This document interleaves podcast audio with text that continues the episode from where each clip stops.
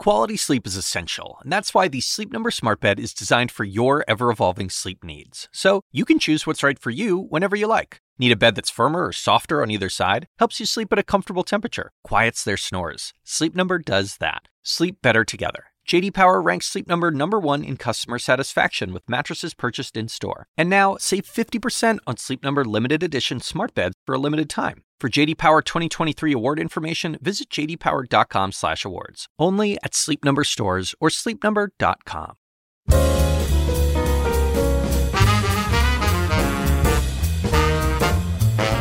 And now, from the University of Chicago Institute of Politics and C N N, The Axe Files, with your host, David Axelrod. Donald Trump may have been the star of the Republican nominating process in two thousand sixteen, but uh, John Kasich may have been the next most important actor, even if he didn't turn out to be a supporting actor for Donald Trump. Uh, the governor of Ohio is blazing his own uh, path uh, and still mentioned as a potential presidential candidate, perhaps even against Donald Trump uh, in the future. He's just released a new book, Two Paths, America United or Divided, uh, and came by the Institute of Politics uh, to meet with a large group of students and to sit down with us. Governor John Kasich, welcome. For uh, our listeners, Uh, Governor Kasich's on the run here, so he's eating chocolate ice cream. It's very good. I, I'm going to ask lengthier questions so that he can finish his ice cream. Uh, And then he'll give lengthy answers when he's done with his ice cream. That seems like a good deal. I'm enjoying these books. On my bookshelf. John Lindsay, me. Tip O'Neill, who I knew Tip, John McCain. Yeah. It's a great, great bookshelf. Huh? Yes, and I'm going to add John Kasich to the bookshelf good, when we're good. done here. Um, when we talk about these uh, so-called Trump, the Trump base, the Trump voter, we're really talking about the folks that you grew up with. You grew up uh, in uh, in, Pens- in Pennsylvania, yeah. right outside of Pittsburgh. Very blue collar, right? Yeah. Tell me about that. Tell me about about where you grew up. Well, they up. were kind of conservative, Demo- George Meany type Democrats, you mm-hmm. know, common sense, God-fearing, pretty conservative, you know, um, flag, uh, America, you know, all that kind of stuff. Blue collar. And pro-union. Mm-hmm. Very strong for the union. And Um, You know, the uh, they're people who I think over time have felt as though they're not respected, maybe. They're not uh, appreciated. They are um, at risk because of their jobs. And uh, and I don't want to say understand that. And they all. may be right about all of that. Yeah. And they were look. And there's a strong man saying, you know, there's an element when you grow up there, people just making, you know, kind of wild statements and strong statements and this is bad, and nobody cares, and we had to throw the whole thing out. And I think there was an element of that. And then this guy shows up and he's got them all riled up and he says, and by the way, I'll fix every problem you have. Just give me a chance. Right. And um, and say, make America great goes to exactly, I've never thought about this before, but make America great goes hand in glove with I love my country, but I feel as though I'm getting the short end of the stick. Well, don't forget the word again. Because there's this sense that something has been lost. That's yeah, that was that's part right. of what made yeah. the whole thing work. And uh, but I I, I want to talk about Trump, but first I want to talk about Kasich. So tell me about your folks and uh, and and how you grew up. Well, my dad carried mail, and uh, he uh, came from a big family, and they had their challenges. Uh, his father was a coal miner, died of black lung. My mother, her mother was Croatian. My mother was very outspoken, smart, opinionated, undereducated. And um, they were, uh, my mother inspired me. I always like to say that she was a talk show pioneer. She would listen to the radio and then scream at it. And mm-hmm. uh, and my father had the twinkle in his eye, and um, they did never really, um, look, they did, they it was hard for them to understand what their son was doing. Not that they weren't smart. It was like, Johnny, what are you doing? You know, and then I get elected. And yeah, but what, what, what, what drew you to that? I mean, what? I think what, my mother probably she was, uh, you know, had all these opinions on things, and I think I found it interesting, and um, and she would give me quiet support on things I would do, and uh, you know, David, I, I can't. I remember I went to a school board meeting. We had sort of a, a, a, a um, it's called a race riot, but a, a real disturbance. And I went to the meeting, and I can remember getting up. Just when you were a student? Yeah, I mm-hmm. remember getting up, and I was yelling at the school board and saying, you know, now we have this big meeting, and you're not all paying attention. Where are you most of the time? And I remember leaving. I didn't think anything of it. And the next day, my father came home, and he said, Johnny, what'd you do down there? And so it was a steady stream. And then, you know, I got involved in the church, and the next thing you know, I was um, – they asked me if I could run one of the services, like be a commentator. That's a leader of the of the people. And I started speaking when I was probably, I don't know, fifteen years old or something like that. So just one thing led to another. One of your uh, friends some, said somewhere in an interview that you were uh, so uh, involved in the church that you thought about a, a, th- that as your career at one point. Yeah, and then I figured out that I couldn't be a priest and like girls. So that went by the wayside. But the standing in front of people and speaking yeah. was something that came naturally to you. Well, it's something I did, and I, David, honestly, I, what an unbelievable thing, you know, being such a young man and standing in front of people and speaking. And one time, by the way, that I announced the closing hymn, and one thing I would not do was sing, um, which is what I should have been doing when I think about Justin Timberlake, but I wouldn't sing, and um so I announced a closing hymn, and nobody was singing, and so I yelled into the microphone as the priest was coming off the altar to stop the organ, and I gave him a lecture. I said, you know, God loves when you sing, so pick up the pages, pick up the book and turn to page fifty and sing the closing hymn. Not much more singing, and the thing ends, and I'm walking out, and the lady walks up to me. She says, you know, young man, I love to sing. Could you give us the right page the next time? So, you know, David, never unsure. Just keep moving. Yeah, yeah. But it's, always sure and sometimes I, right, huh? You know, uh, when I think back to that, uh, it's just unbelievable that I've had those kinds of breaks. And one thing's kind of led to another. Well, and, tell uh, it, you, you, you, we, we just sat with a group of students here at the University of Chicago at the Institute of Politics, and you told the story about your uh, your meeting with President Nixon and how that all came about when you were eighteen years yeah, old. So I mean, share, share went to that Ohio story. State. I went in to see the president of university in the first couple of weeks because I was upset about some things. And he, you just uh, went in to see the president because yeah. you were upset about some things yeah. as an eighteen-year-old. The president first, of well, Ohio State. Well, I was there State. a couple of weeks. You know, I, yeah, yeah, I did. You had a chance to size things up and well, went in with your list of uh, That's concerns. That's exactly so. what happened. And um, so he took, a, I think, kind of liked me. He was intrigued, and I told him how nice his office was. And I you, was, you realize how audacious that alone is, that just a well, I mean, brand new natural. kid on campus. It seemed kind of natural to uh-huh. do it. And um, and then he told me he was going to go have a meeting with Nixon, because I asked him what you do as a college president. And, and then he told me, I said, I'd like to go with you and have a little chat with Nixon. And he said, no. I gave him a letter, and then he gave it to Nixon, and Nixon wrote me back. A letter asking the White House. To- You yeah, basically for me to go down and have a chat with him. And then you got to the White House, and, and you were going to have your little photo op with yeah. the president. And, and what did they tell you? They said five minutes. I said, I'm not coming out in five minutes. So I was there twenty.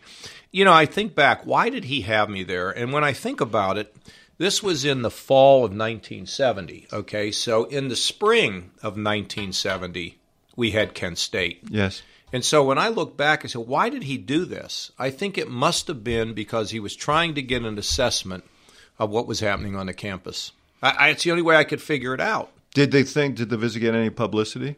Got a, yeah, I mean, it got some, you know. Well, maybe part of it was he wanted to demonstrate that he was having a dialogue with a maybe, student from Ohio. Maybe. I mean, I can't remember how much press, but I know it was in the, the local paper and um, – you know, I mean, the, the Ohio State paper and maybe some other papers. What was your in- impression of Nixon in that conversation? Um, I don't remember that very well, but I did have another opportunity where I had a, a really a different, imp- I mean, a real impression.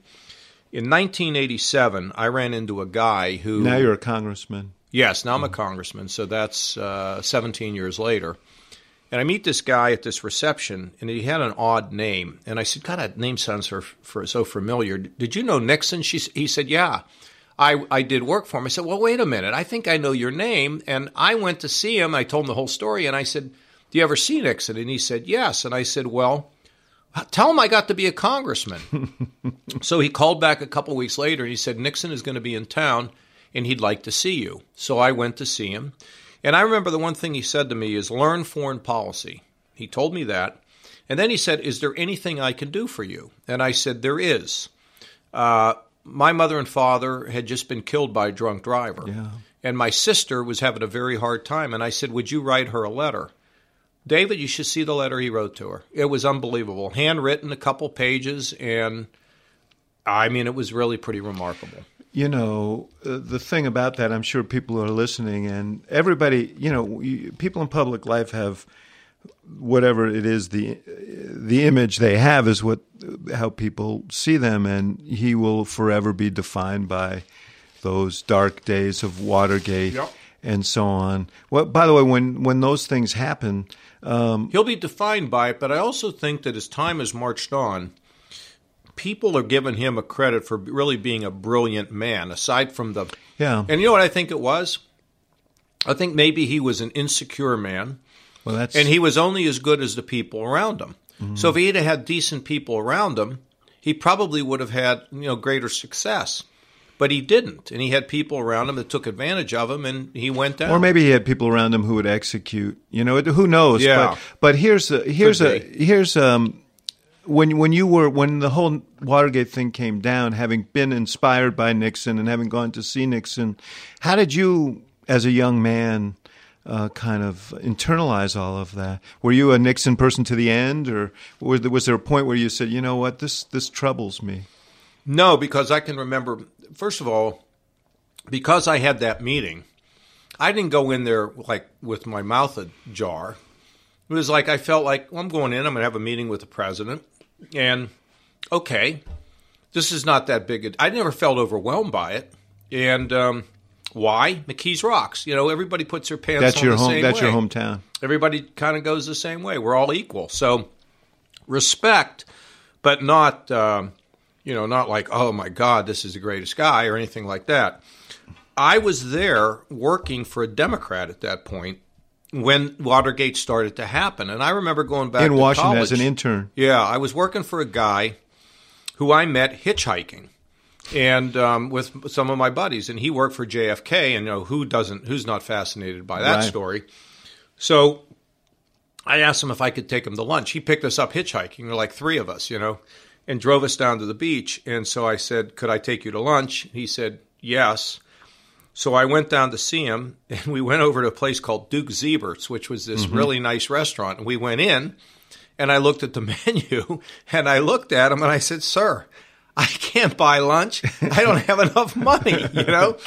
But he was a Democrat uh-huh. and um, was very close to Lawrence O'Brien. Mm-hmm. And that next summer... Uh, I couldn't get a job, and he hired me. And I went down and spent time with him, and he was lobbying for the Alaskan pipeline. So I got to meet a lot of Democrats. I think I met Tip O'Neill then. I met Bill Green. Remember? This who, is why you're still in college. I'm still in college, mm-hmm. yeah. And so it was a great experience to Jack Murtha. I got mm-hmm. to meet these guys, and, you know, it was great. That's why with young people, I try to tell them, don't be digging yourself into a ditch here and putting yourself in cement as to what you're – party is, you know, be be flexible about things. Well, you're also, your example should say to them, be audacious about looking yeah, for opportunities, because you, you banged down a lot of doors here. So, so, so, so the question was on Watergate. Yeah, and, so yeah. oh, anyway, so I kind of, yeah, I, I kind of am reading about this. I go back to Ohio State, and I remember telling people, I think this guy's got a real problem. So I kind of felt it, and um that's all I kind of remember mm-hmm. about it. You know, I kind of well, remember telling people, no, this is a real problem. And I think I can vaguely remember arguing with somebody who was telling me, no, no, no, no, no. And I said, yes, yes, yes, yes, yes. So it wasn't as though I had become a some sort of a of a big admirer. But after nineteen eighty-seven, I love to tell the story because I think it paints a part of Nixon that no one ever sees. You know, you were uh, associated with a young class of members of Congress who were inspired by Ronald Reagan. There was a big uh, difference, at least in Reagan's presidency, in that, um, you know, he talked about the shining city on the hill and so on. Nixon in sixty-eight um, and, you know, Spiro Agnew, uh, you know, was very much a part of this, did appeal to a lot of fears that people had in the country. And I wonder, as you looked at the... Tr- See, I can't remember that yeah. because I was too young and I yeah. really wasn't following things to...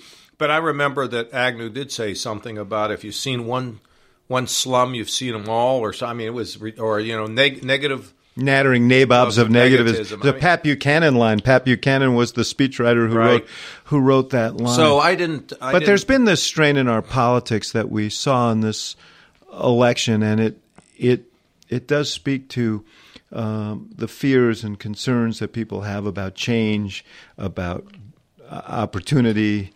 And so on. I mean, it, it's an easy thing in politics, is it not, to sort of surf people's fear? Well, think about Joe McCarthy. There's a book going to come out around Christmas written by a friend of mine uh, uh, who is we, we, you will know. And he he questions why Robert Kennedy was so close to Joe McCarthy. What was that all about? Mm-hmm. That was all about fear, wasn't it?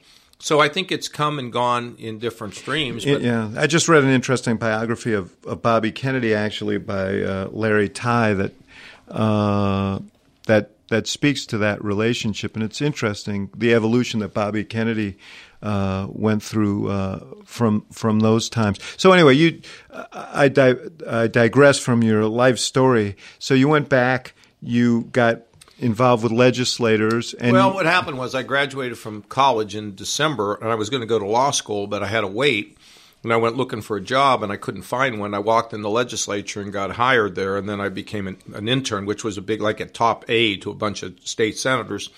And I did it for a while, and then I quit, and I ran for the state senate. The guy that hired me in Washington, the Democrat, he made a campaign contribution to me, and then when he found out I was running as a Republican, he demanded his money back. Mm-hmm. But um, did you give some thought to running as a Democrat? Or did no, you always know you're going to no, run? As a I, Republican? I really never was, because my view was Republicans were for maximum freedom for me. No bureaucracy, no standing in line, none of that stuff. And I kind of thought the Democrats were like, okay, wait in line here. We got all this stuff we're going to do. And it never appealed to me. And I, I honestly don't know why that is, because my mother, who influenced me a lot, at that point in time, I think she was a Democrat. My dad was a Democrat all of his lifetime. So why I became a Republican, I can't actually tell you. What What is it that sparked that in me? Because I never met a Republican until I went to college, because everybody in our town was a Democrat. It's kind of weird, isn't it? As you say, though, there was this culture. There were culturally conservative Democrats, yes, who, who became what were known as Reagan. Yeah, that's right. Uh, Reagan Democrats. So you're twenty-six years old. First of all, how do you? What do you? What exactly were you telling people when you were twenty-five or twenty-six years old? I started old? when I was about running for this job at about twenty-four and a half. And I knew nobody, and the party was not – but I ran in a seat that they thought was not winnable. That's why they let me be the nominee. Mm-hmm. And in fact, the party recommended me as the candidate by one vote, which is really pretty remarkable. Uh, I became, which year was this?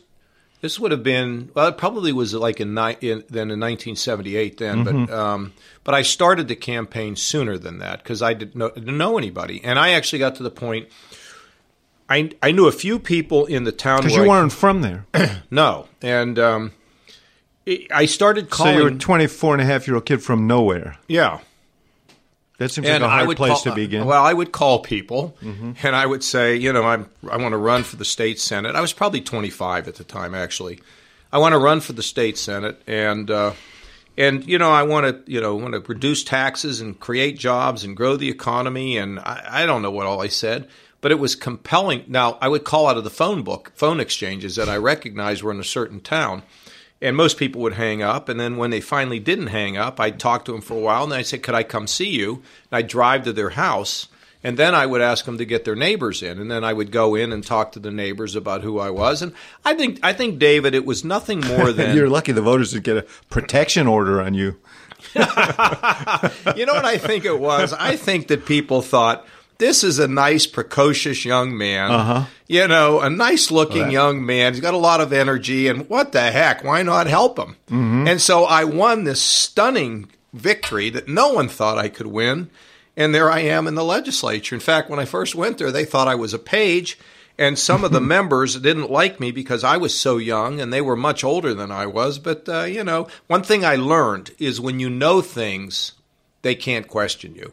If you're young and you don't know what you're talking about, you have a problem. So I always tried to know what it was I was talking about, because I would have more information than the other people because I'd study it. And then, you know, I could I could fight with them, the best of them, you know, including people in my party. And you, uh, but you also solved your problem by not hanging around there too long, uh, because you ran for Congress. Well, what happened was I lost my district. Uh, well, look, what was important is my first two years, the Democrat, I beat the the the president of the Senate's best friend. So they would they wouldn't even recognize me. Not not happy with you. No, but for two years they wouldn't even recognize me. Then we begin in the majority, and I'm now the chairman of the health committee. So I made up my mind, we got to get things done. So I learned how to work with Democrats and pass legislation. And we wrote, rewrote the state's medical board bill, which was a big deal. And, um, you know, I, I learned how to do it. And by the way, when we took over control, the Republicans tried to have a tax increase. And I said, no, I'm not voting for it. And they called me irresponsible. So I wrote my own bill. And that's how I learned that if you know the budget, you know how things work. That's why I was interested in the budget. I don't care about numbers. It's all policy. The numbers just are a subset of the policy. So I learned how the government works. Speaking about numbers, we've got to make ours, so we're going to take a short break, and we'll be right back with Governor John Kasich. So you got redistricted out probably in appreciation for having thrown out the uh, Senate president's best friend. And uh you decide to run for Congress. What was that race like? I was the only I was the only Republican in America to defeat an incumbent Democrat. In eighty-two, which was a terrible year terrible for Republicans. Year. It was the first uh, midterm But I almost Reagan lost. Year. I almost lost because of a, of a, a faux pas. And let me tell you, David, you you'd appreciate this. My opponent voted for the nuclear freeze. And we had the B one bomber being made, part of it, a big chunk of it, in Columbus. So I said that because my opponent voted for the nuclear freeze, he was basically voting to kill the B one bomber. And so Reagan gets up and he says, his opponent, you know, this guy, he voted to kill the B one bomber. Well, he didn't. He voted for the nuclear freeze. So this guy, I'm beating him. He goes on. It did a very effective commercial, black and white. And he goes on. He goes, John Kasich and his henchmen lied to the president of the United States because I never voted against any other thing. And I like went way down. And then I squeaked it through. I came, I resur- I had a resurgence and then I beat him. And I can remember that night, David. I can remember driving to the campaign headquarters. I could remember being in the car and saying to myself, what has just happened? You mean I'm going to go to Washington, that I'm going to be a congressman, and I'm going to work with presidents? This was, it seemed like it was surreal, to be honest with you. It just was so wild. And you were, what, thirty years old? Yeah. And what, what did you... What, what what did you learn when you got to Washington? And, and tell me a little bit about what Washington was like when you uh, arrived there. Well, it was people could get along. Now, you get a, I had to get a committee assignment. So I I couldn't get any committee assignments because I was a low man on the totem pole. So ultimately, I, I figured out a way, finagled a way to get on the Armed Services Committee. And I can remember my local reporter saying, and why would you ever want to get on that committee? I said, well, that's like defense. That's like America. That should be very interesting. So I got on that committee. Tip made an arrangement for me to get on there, and he added a seat. So listen to this. I go on this little tour of my of my district, and I go to this Air Force station, and I'm with this colonel, and he's getting ready to retire, and we do a nice tour, and I'm sitting in his office. Why this happened, I don't know. I said, I'm getting ready to leave. Is there anything you'd like to tell me? I've never asked anybody that. You know, I said, is there anything you'd like to tell me? He said, well, there is. And he pulled his drawer open and he goes, you see this wrench? I said, he said, what do you think I paid for it? I, was, I said, I don't know, dollar and a quarter. He goes, ten thousand dollars. Then he pulls out this hammer and all this stuff. This was a part, the spare parts scandal. Uh-huh. So I get all this stuff that he has and I go down to Washington and I go in to see Bill Nichols. Conservative Democrat from Alabama, had his mm-hmm. leg blown off in a war, in World War Two, and I take all these tools in there, and I go, I sit in his office, and I show him all this stuff, and he's he's got his glasses on, and he, he doesn't know what to say, and he pulls his glasses down over his eyes just like this, and he looks at me, he says, your mama, she doesn't have any more like you at home, does she? It was part of that whole spare parts investigation, yeah. where I learned a lot. Mm-hmm. About the military, about the Pentagon. I learned a lot. And um, You said people could get... And I learned a lot about the fact that sometimes did people didn't tell you what the truth was. And uh, you said people got along back then. Why did people get along back then, and what happened? Part of it, I think, was the Democrats ran everything. So it was a comfortable situation. And, you know, we I never thought of it. They didn't run the White House. No, but they ran the Congress. So mm-hmm. all the appropriations and all that stuff, they'd get ninety and the Republicans would get some crumbs. And mm-hmm. I never thought of it that way because I had such a beautiful relationship with the Democrats on the Armed Services Committee because there wasn't a dime's worth of difference between the Republicans and the Democrats. My problem, I became a cheap hawk. And I started to say we need to make sure we clean up the Defense Department. And Republicans really resented it. I mean, they really resented what I was saying. I got to admire Les Aspin, who was a great leader of our committee, a brilliant strategist, and a terrible Secretary of yeah, Defense. Yeah, didn't last But really, long. really a, a terrific guy.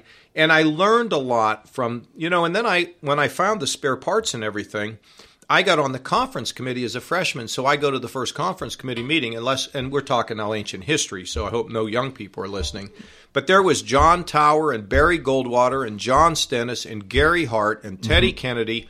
I mean, it was like being looking in a history book. Mm-hmm. Um, and uh, and what's his name from South Strom Thurmond. Mm-hmm. I mean, one time I was sitting in there. I'm I'm thirty years old. You know, maybe he was thirty-one at that point. And and I look at them all. I said, I look. I feel like I'm looking at a history book. You know, um, it was an amazing experience. You said that out loud. How'd they take it? They didn't like that. They kind of like resented it, you know. You know. So let me ask you. You, you know, you. I remember you as a, a young. Uh, you, you were a very. You were because you're you were valuable then as you are now. You were on television a lot. You were talking about uh, stuff, and one of the things that was said was that you were kind of an irascible guy, and I'm wondering what does that mean? Uh, edgy, yeah. Well, you know, when you come irritable from, yeah, sometimes. When you come from McKees Rocks, yeah. where nobody ever gets anything. You fight your way up through the top. You mm-hmm. were saying I was audacious. Well, hell yes. If I wasn't audacious, I'd still be living in McKees Rocks. You tried. I saw one one time you, uh, unless this is, I saw you tried to fight your way onto the stage at a Grateful Dead concert. No, well, that's a little, that's a little bit of, a, of a misnomer, but it was a it's great story. It's too good. A, don't don't ruin my story. No, I my, love this story. I'll tell you, when they they put it in U S A Today, they had this thing called The Congressman and the Dead. And my wife, who was my girlfriend at the time, was at home, and she saw this C N N story about, there I was at a Grateful Dead concert. She called me up. She said, what the hell are you doing down there? But, no, I would say, David, that... Well, what happened at the Grateful Dead concert? Well, look, I, I got a call from a friend of mine by the name of Dwight Yoakam, who was a country yeah, sure. star. And I knew Dwight. And he called me up, and he said, I'm opening for the Grateful Dead at R F K. And I said, Dwight, something happened to the telephone, because I, I didn't understand this. I'm, he says, well, come yeah, and so, see so, so, me, because I'm opening up, for the Dead. About, you talk about crossing lines of... Exactly. Exactly. Yeah. So I said, I'm not going. And he says, I'm going to send a car because you're going to come see me perform. So I went backstage and they got me passes and everything. And so Dwight performed. I was on the side of the stage. You know, these stages are very big. Yes. And uh, we, I went in his, into his dressing room and he said, I'm leaving. And I said, well, I'm not leaving. I've never seen the Grateful Dead, really, so I'm going to stay. So I had all these passes. I tried to get back up on the stage and the guy's yelling at me and I'm like, no, no, you know, it's not, it's like loud at a concert, right? So some Washington Post reporter said, you know, I don't know what you were doing. You got kicked off the stage at a Grateful Dead concert. And that's really the story. It's so no big deal. Uh, on this notion of audacious, you left Congress and you ran for president in two thousand. Well, you got to remember, I also became, got on the budget committee and started yeah. offering budgets against my own president. And I fought for ten years to get us to a balanced budget. At the same time, I was trying to limit the production of the B two bomber. At the same time, I was trying to reform welfare for the for the corporate welfare for the rich, and I worked with Ralph Nader. And I, I mean, it was really a, a, a great... You, a did great, you meet him at the Grateful Dead concert? I or? did not, but he did sing a little bit. But when he was on Sesame Street, he did sing a song, and that was really great. It's too bad it wasn't recorded. But David, I would say that in, that you know, I had to be really pretty darn aggressive, because if I wasn't, I've always been an iconoclast, and and so you know. But I so, think, so what made you decide to leave Congress and run for president? Because I was done with Congress. I'd got the budget balanced. We limited the production of the B two. It the campaigns were getting increasingly negative, and um, it, you know it was just it was a grind. And the guy who was my chief of staff, who had helped me in my first campaign, he and I talked, and I decided, like in nineteen ninety-six, I really didn't have many more campaigns in me. So I left, and he and I kind of said, yeah, let's get the hell out of town. So we left, and um, I was really sick and tired of uh, of the place. And look, in anything in life, you go up, it's better to get out on your way up than on your way down. Mm-hmm. So um, I never knew that I was going to, the campaign for president was, you know, it was ridiculous. I, and what I found out is these guys that talked me into it, and, and look, I had some good supporters. I had uh, Don Fierce, who's a great political strategist. I think you probably know who he is. Mm-hmm. Eddie Gillespie was my yeah. press guy. I mean, I even had... Uh, the press guy for uh, for Rubio this last time, uh, Todd Harris. Mm-hmm. I mean, uh, I had guys from the White House. Uh, I mean, it was, but I could I didn't raise any money. It was it was ridiculous. But so I just moved. Yeah, on. Yeah, a couple of other guys named Bush and McCain in that race. Yeah, as well. yeah. I mean, I just couldn't get anywhere. And I'll tell you what, there was an early poll that showed me starting to rise in New Hampshire. It was when the war started in Kosovo. And I remember flying on the plane, and McCain was on wall-to-wall coverage. And all of a sudden, I told my people, I said, you know, this isn't going to work because he's get, he's sucking all the oxygen out right. of the room. So it got down to McCain and Bush. And then Bush considered me for vice president. And then he called me, and he said, the problem is if you and I run together, we're likely to blow the roof off of any place we walk into. So um, that was an interesting thing because I endorsed Bush. And frankly, I really should have endorsed McCain, and I don't know why I did that, and I've had to apologize to John. Well, you made up for it by voting for him in the last election. Well, right? I know, but I was a few years there where I think he was pretty angry at me, although he'd never admit it, but mm-hmm. I think he was. But anyway, I, lo- I love John. So, and then I, you, yeah. you you spent uh, you spent the next so many years in the investment banking business. Yeah, I worked for Lehman, Lehman Brothers. Brothers, and that was a, very hard. And, and at, at Fox, Fox News. Yeah, I did that. I had a speaking career. I wrote another book, bestseller, I think, or two. And then I also taught. I did a lot of academia. I was at three different universities on a short-time basis. I served on some boards. I was really, really busy. And um, the Lehman Brothers thing was really amazing because they expected me to get up there, and I don't know what the hell they expected. But I told him, I said, I'm not giving you any Rolodex. I want to be involved. I want to learn the business. I had to take all the tests. And I want to be, and what I found in that job is that I could do things peer-to-peer where they couldn't because bankers tend to be suck-ups, and I wasn't. I could tell a, a C E O, what are you doing here, you know? Now, I wasn't going to crank out all the numbers, but, you know, I, I, I had, I think, a pretty significant impact. In terms of being in a management and all that, I, I these guys yeah. didn't. Somebody needed to tell them. Lehman Brothers obviously ran into trouble. Somebody needed to tell them the subprime stuff. Yeah, but see, I wasn't doing that. Not David. Good. I no, it was. It, and most people would think a guy like me would come out. I'd be sitting in the boardroom, or I, but that's not what it was like. Mm-hmm. You know, they didn't even respect a former politician. What what happened though? I mean, not just well, they not just about Lehman Brothers, yeah, but in the them. industry, greed. Yeah. Greed.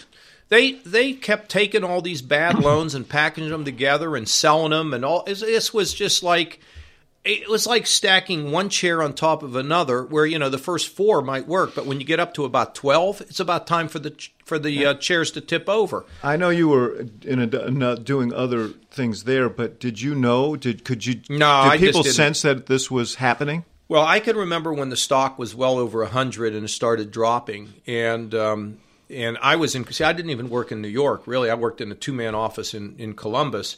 And I, w- I could talk to a few people in Chicago, and they said, well, this is all going to be okay. And then and then it went under, you know, and we, we all lost a lot. Um, did I understand that? No. I probably, I did not really get exactly what was happening. So there's all this uh, clamor right now about regulation. Presumably there is a need for some of that. Yeah, there is.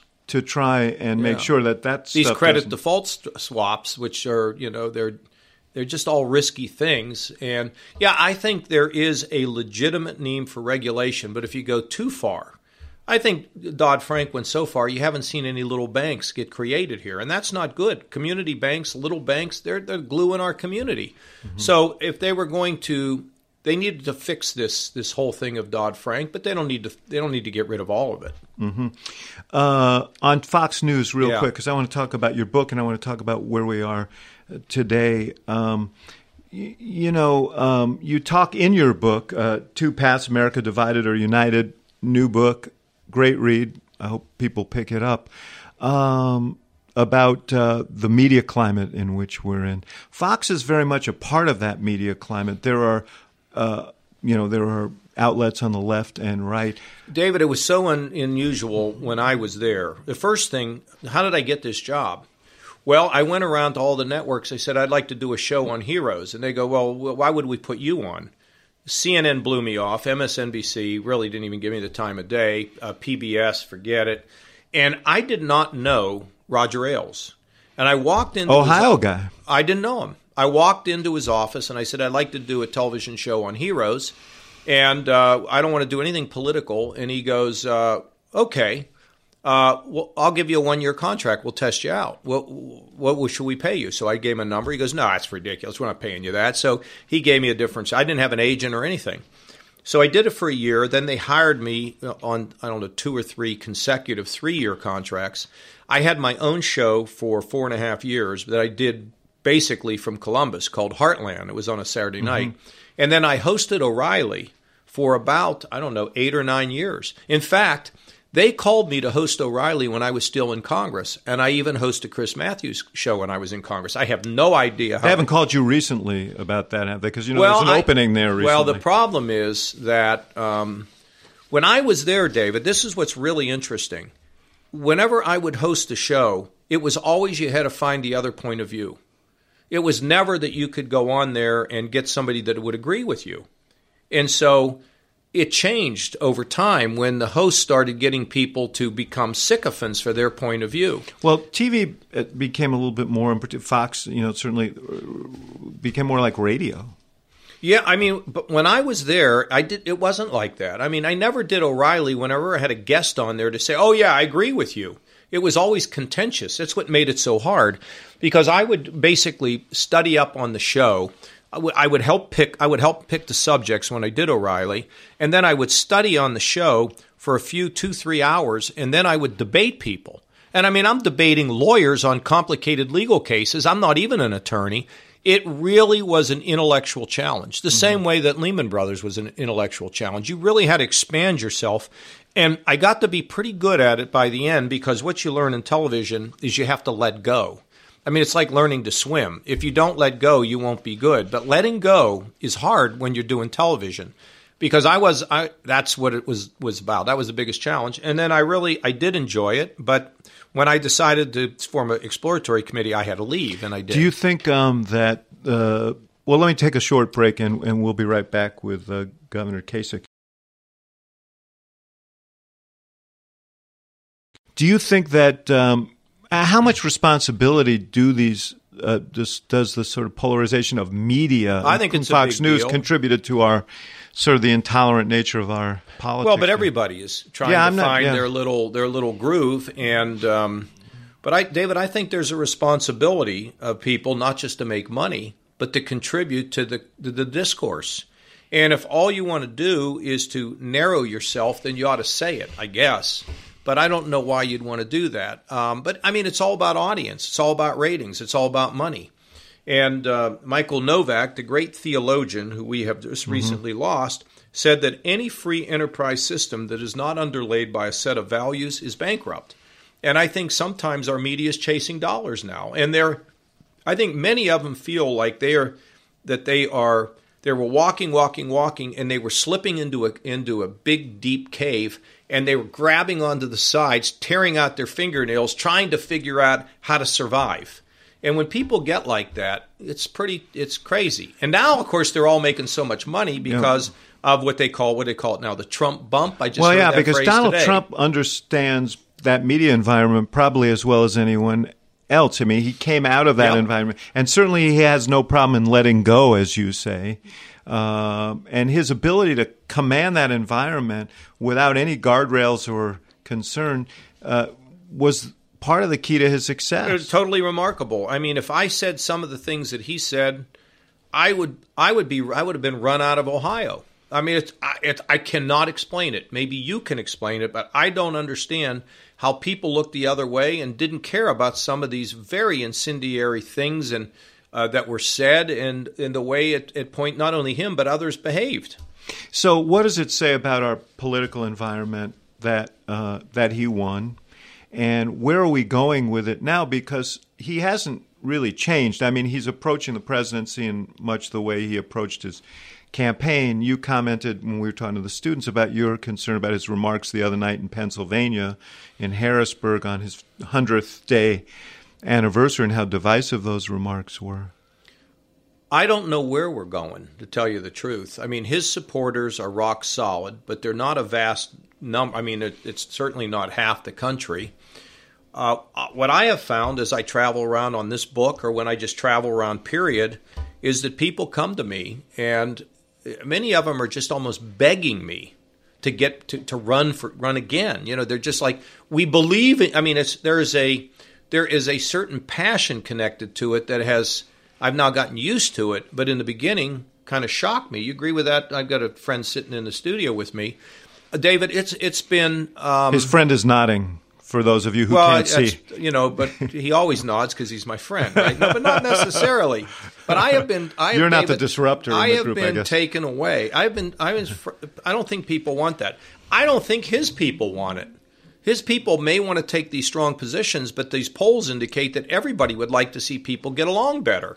But we're not getting along in it. You know, the whole the whole society is fighting. Well, let me, you begged the question about people begging you. So let me beg you for an answer, which is, how seriously are you entertaining this? Or, and can you see a, a scenario under which you would be a candidate again? I, you know, look. I, and that would have to be I, twenty twenty, you, probably. Look, my folks advise me, because my inclination is to say, I'll never run for anything again, okay?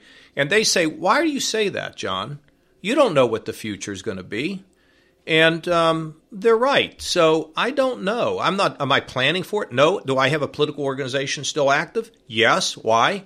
I want to have a team of people that can help me to have an effective voice. Because when you're talking about complicated issues like North Korea, or you're talking about healthcare, you're talking about any of these things, you don't want to just talk. You want to know what you're talking about, and therefore you have to have a team. And how do you get your voice into the media? How do you do that? I mean, it takes effort. But there is this anticipation that it's possible that you could run, that is part of the interest that you yeah, draw when you're out there. I think that I, I think that's right. The question is, you know, because I've thought about this, can you be an important voice without holding public office? And when I think about it, well, we know what Al Gore's done, but he was vice president. I mean, he changed the whole business of the environment. Colin Powell, does he have a lot of say? I think so. Robert Gates? Yeah. I mean, I think there are some, but I think it's extremely difficult to maintain a voice if you're not holding an office. Now, you're trying to do that. You have yeah. a voice, and you know it's difficult. But, you know, can it be done? We're sure as heck going to give it the best we can to see if it's possible. Let me just ask you about health care. You've been an opponent of the health care bill that's been moving through the House in various iterations, and I want to ask you about a specific part of it. I know it's the Medicaid piece that is particularly concerning to you, but you have some personal history, and you mentioned some of it, uh, about your parents being uh, killed by a drunken driver. Right. Um, and I know that you have other family members who've dealt with mental right. health issues. Right. Um, are these, uh, and you've been very active on these issues as governor. Not not, not on the drunk driving thing. I mean, look, I... But, uh, but on uh, I, substance abuse, yeah, on mental not, health not issues. Because, not necessarily because I've been personally touched by it. I mean, I don't have any disabled children, but yet I have passion about it. And um, look, when I look at the health care bill, here's what I think about. I think, what would it be like if I didn't have any health care?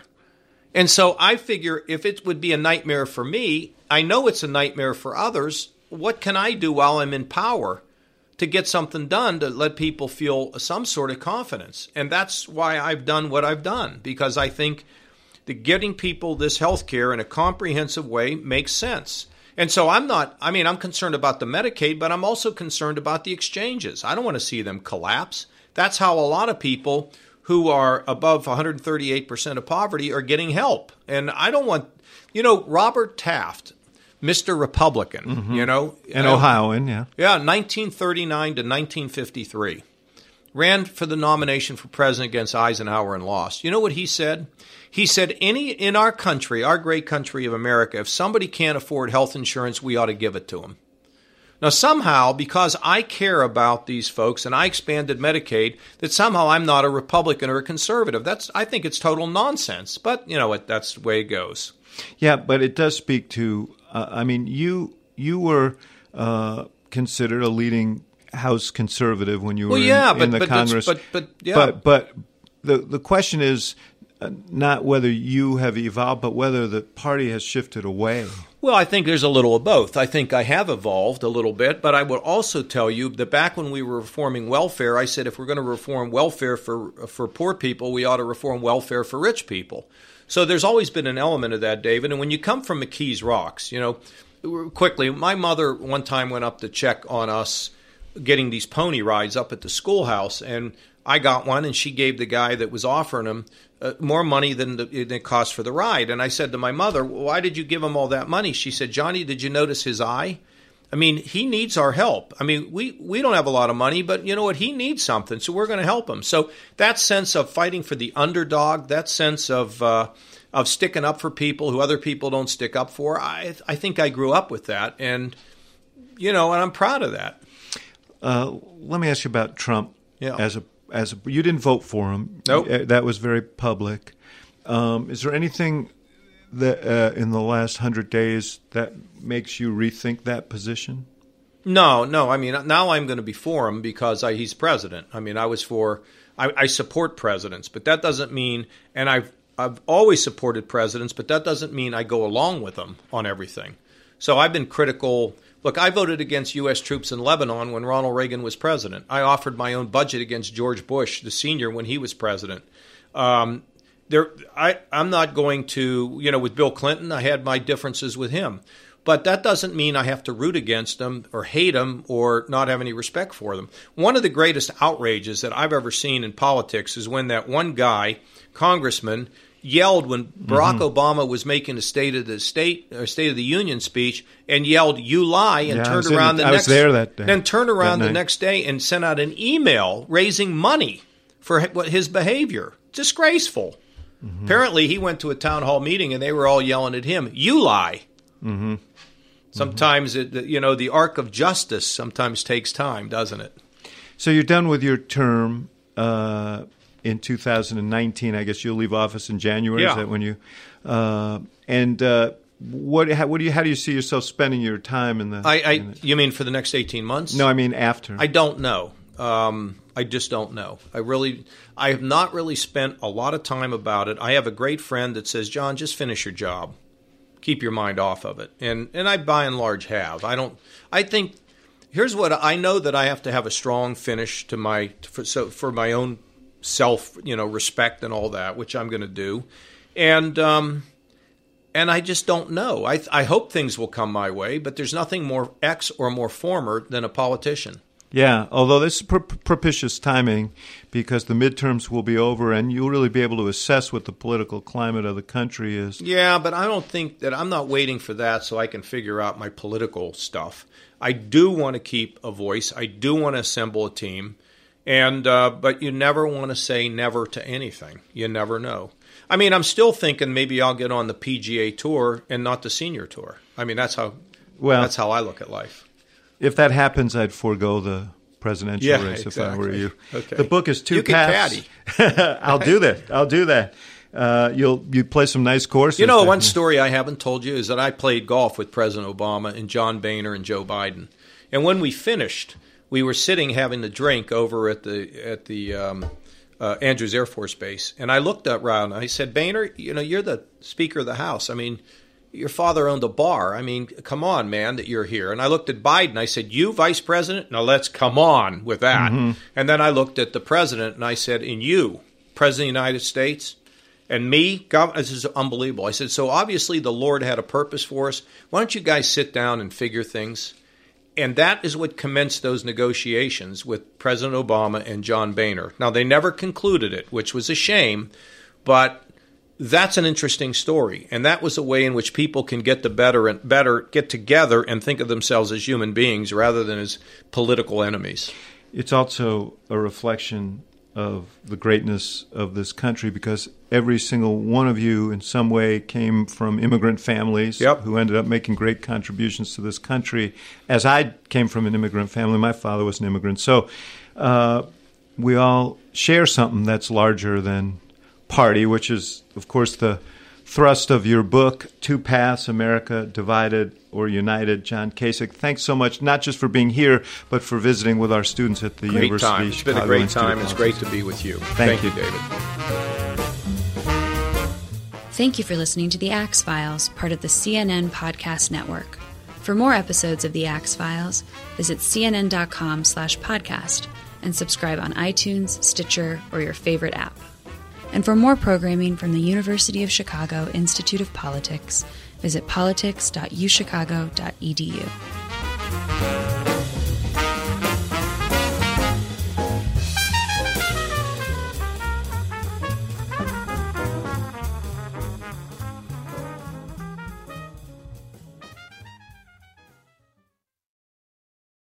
Quality sleep is essential, and that's why the Sleep Number Smart Bed is designed for your ever-evolving sleep needs. So you can choose what's right for you whenever you like. Need a bed that's firmer or softer on either side? Helps you sleep at a comfortable temperature. Quiets their snores. Sleep Number does that. Sleep better together. J D. Power ranks Sleep Number number one in customer satisfaction with mattresses purchased in-store. And now, save fifty percent on Sleep Number limited edition smart beds for a limited time. For J D. Power twenty twenty-three award information, visit jdpower.com slash awards. Only at Sleep Number stores or sleep number dot com.